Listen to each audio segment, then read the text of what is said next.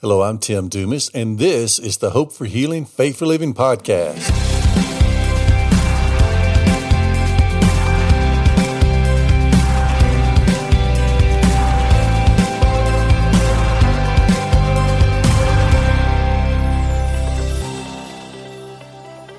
Welcome to today's podcast. I am your host, Tim Dumas. I'm so glad that you're here.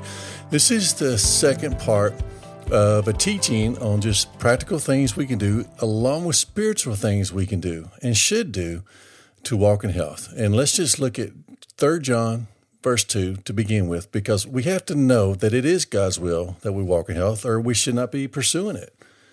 I mean, that's just how it is. If it's not God's will that we're healthy and, and, and be healthy, and if we are sick that we recover, then we should not pursue it either through prayer or the practical things. I mean, we should only want what God wants for us, but thankfully, we serve a good God. In Exodus chapter 15, verse 26 says, He's the Lord who heals. That's what He said of Himself. And then the verse I just want to start with today is 3 John 2, which says, Beloved, I pray that you may prosper in all things and be healthy, even as your soul prospers. So we know it's God's will. He desires for us to be healthy. So let me quickly go over the things that I said last time, and then we'll look at some more things that we should do uh, to help us walk in health. Number one, and the most important one, is keep the word flowing in. Psalms 107, verse 20 says, He sends His word and heals them and delivers them from the graves. Proverbs 4, verses 20 through 22, it talks about how those who find the word, that that word is healing to them. And then in John 6, 63, Jesus said that the words that he speaks, their spirit, they are life. Amen. And then in Psalms 107, verse 2, it says, Let the redeemed of the Lord say so, whom he has redeemed from trouble. And, and the point is, keep a right confession. What we say with our mouth matters.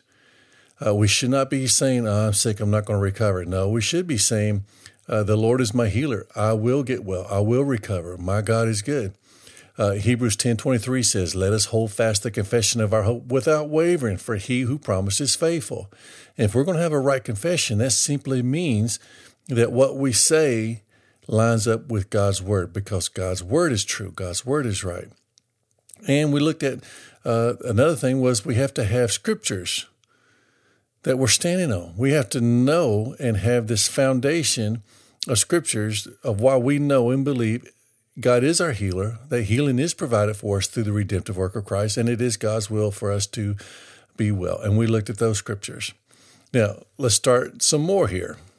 Another thing we need to be doing is pray, of course, but we also need to continue to forgive.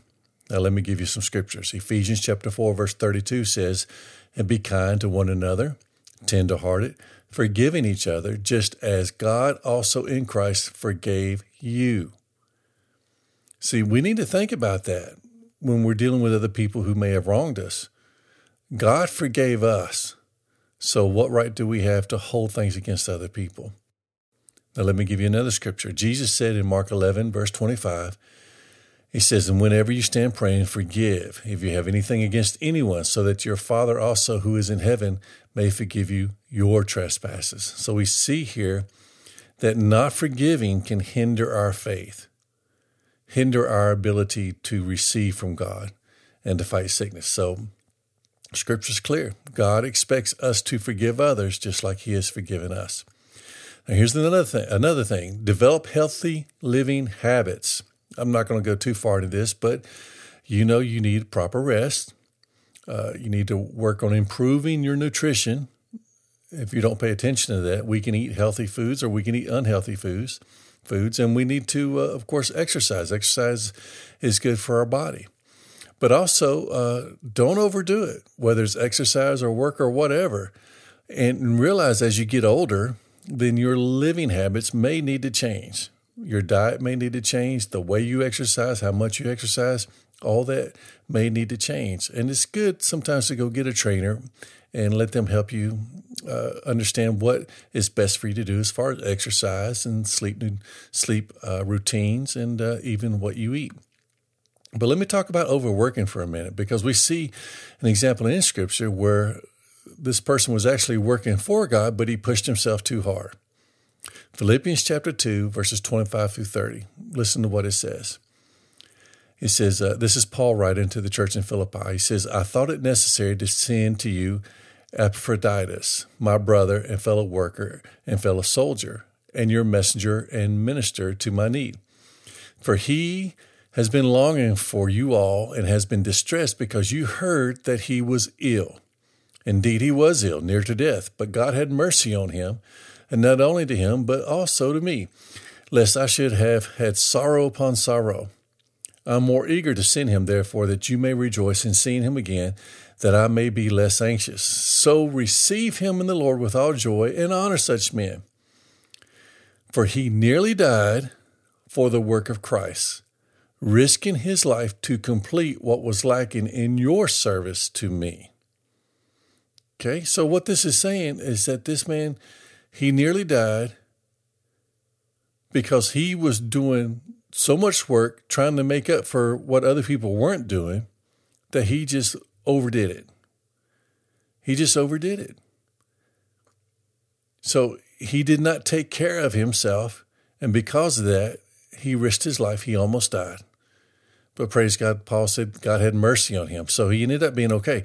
But here's my point even if you're doing the right things, if you overdo it, you're going to risk your health. So be wise in what you do.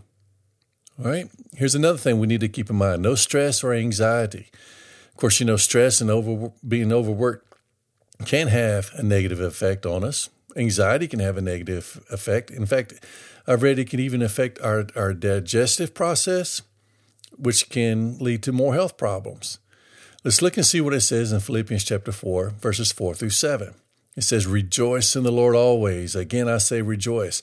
Let your reasonableness be known to everyone, for the Lord is at hand. And do not be anxious for anything, but in everything by prayer and supplication, with thanksgiving, let your requests be made known to God. And the peace of God, which surpasses all understanding, will guard your hearts and your minds in Christ Jesus. So clearly, here, the scripture is telling us don't be anxious for anything, don't get stressed out. Always rejoice, always rejoice. And with prayer and thanksgiving, let God know your request. Let Him know what you need. And then the Bible says, the peace of God will guard your heart. I like that. The peace of God will guard your heart. So we don't need to be stressed out. We don't need to be anxious about anything. In fact, we're told not to.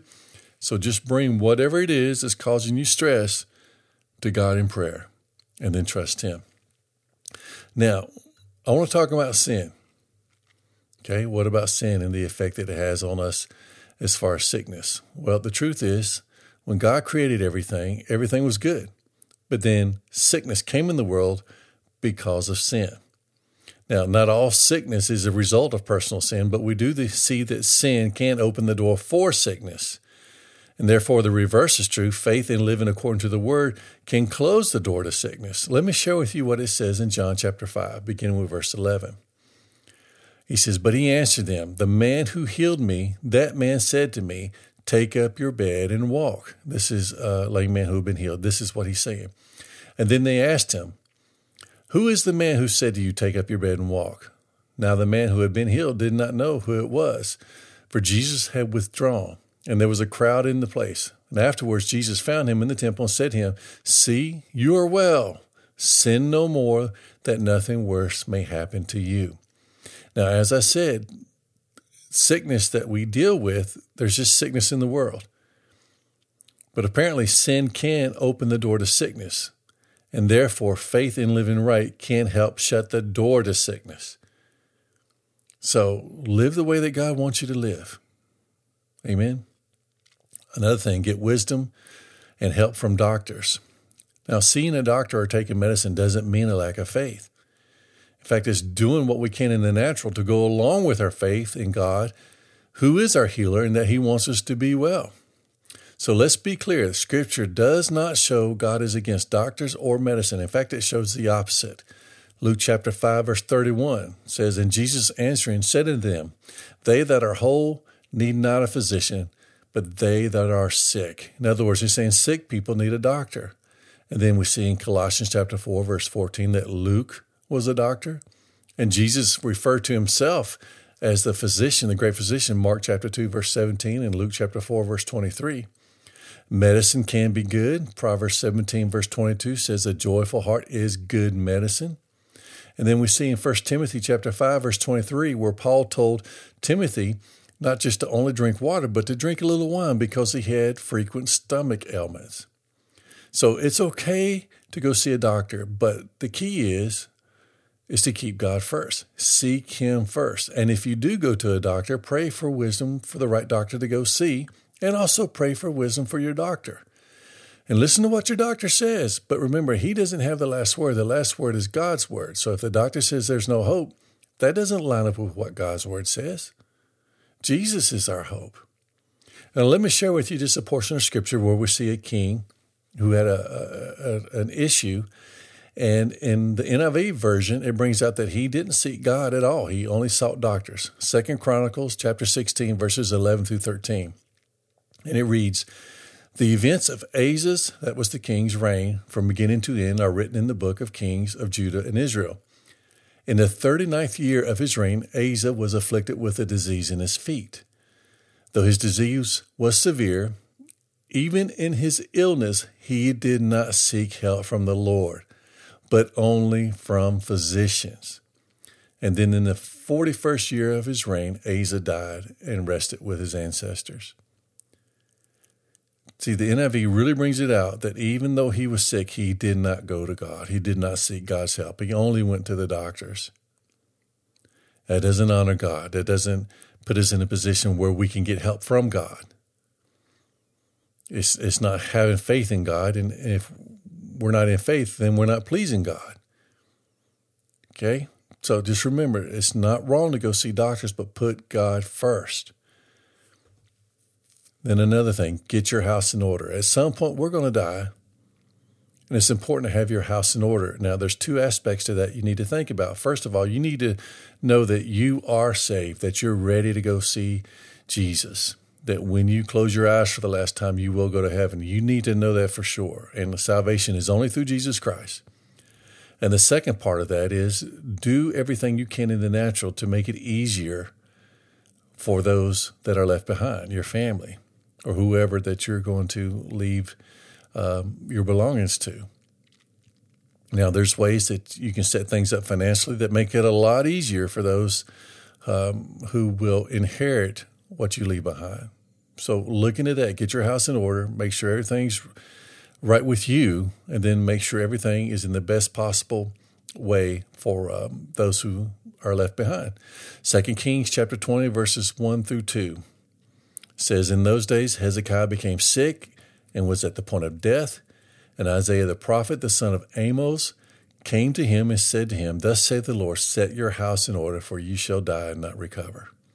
Now, if you read further into that chapter, uh, God did grant Hezekiah more time. But the point is, we're all going to die at some point. So make sure you're ready to die and then do your best to have your affairs in order for those who love you that you leave behind. Now, lastly, I'm going to remind you of the promise. Okay, Psalms 91, verses 15 through 16 says, When he calls out to me, I will answer him. I will be with him in trouble. I will deliver him and honor him. With long life, I will satisfy him and show him my salvation. Amen. That's the promise. So, as we are going through this life, as we are following Christ, as we're living for Him, as we're growing, learning, standing on the promises, just remember that God says that He wants you to have a long life. He wants you to have a long life. So if sickness comes at you, fight it. Fight it through faith. Do things in the natural to recover. Learn how to live a healthy lifestyle. Do what you can and believe God for that long life that He promised to satisfy you with. Have your house in order because at some point you will die. So be ready for that and have your house in order. So these are some things that we can keep in mind to help us walk in health and keep uh, keep in health. But if you do fall to sickness, don't just give in to it. Keep your confession of faith. Keep that word flowing and believe God for recovery. Amen. Again, I'm Tim Dumas. Thank you for listening to today's podcast. Thank you for being here with me. If you want to um, find out more about me, you can look at timdumas.net. You can go to um, also this podcast website, which is Hope for Healing, faithforliving.com. And I'm going to try to add more things to the website that will be a benefit to you. So, again, thank you for being here. I want you to know that God loves you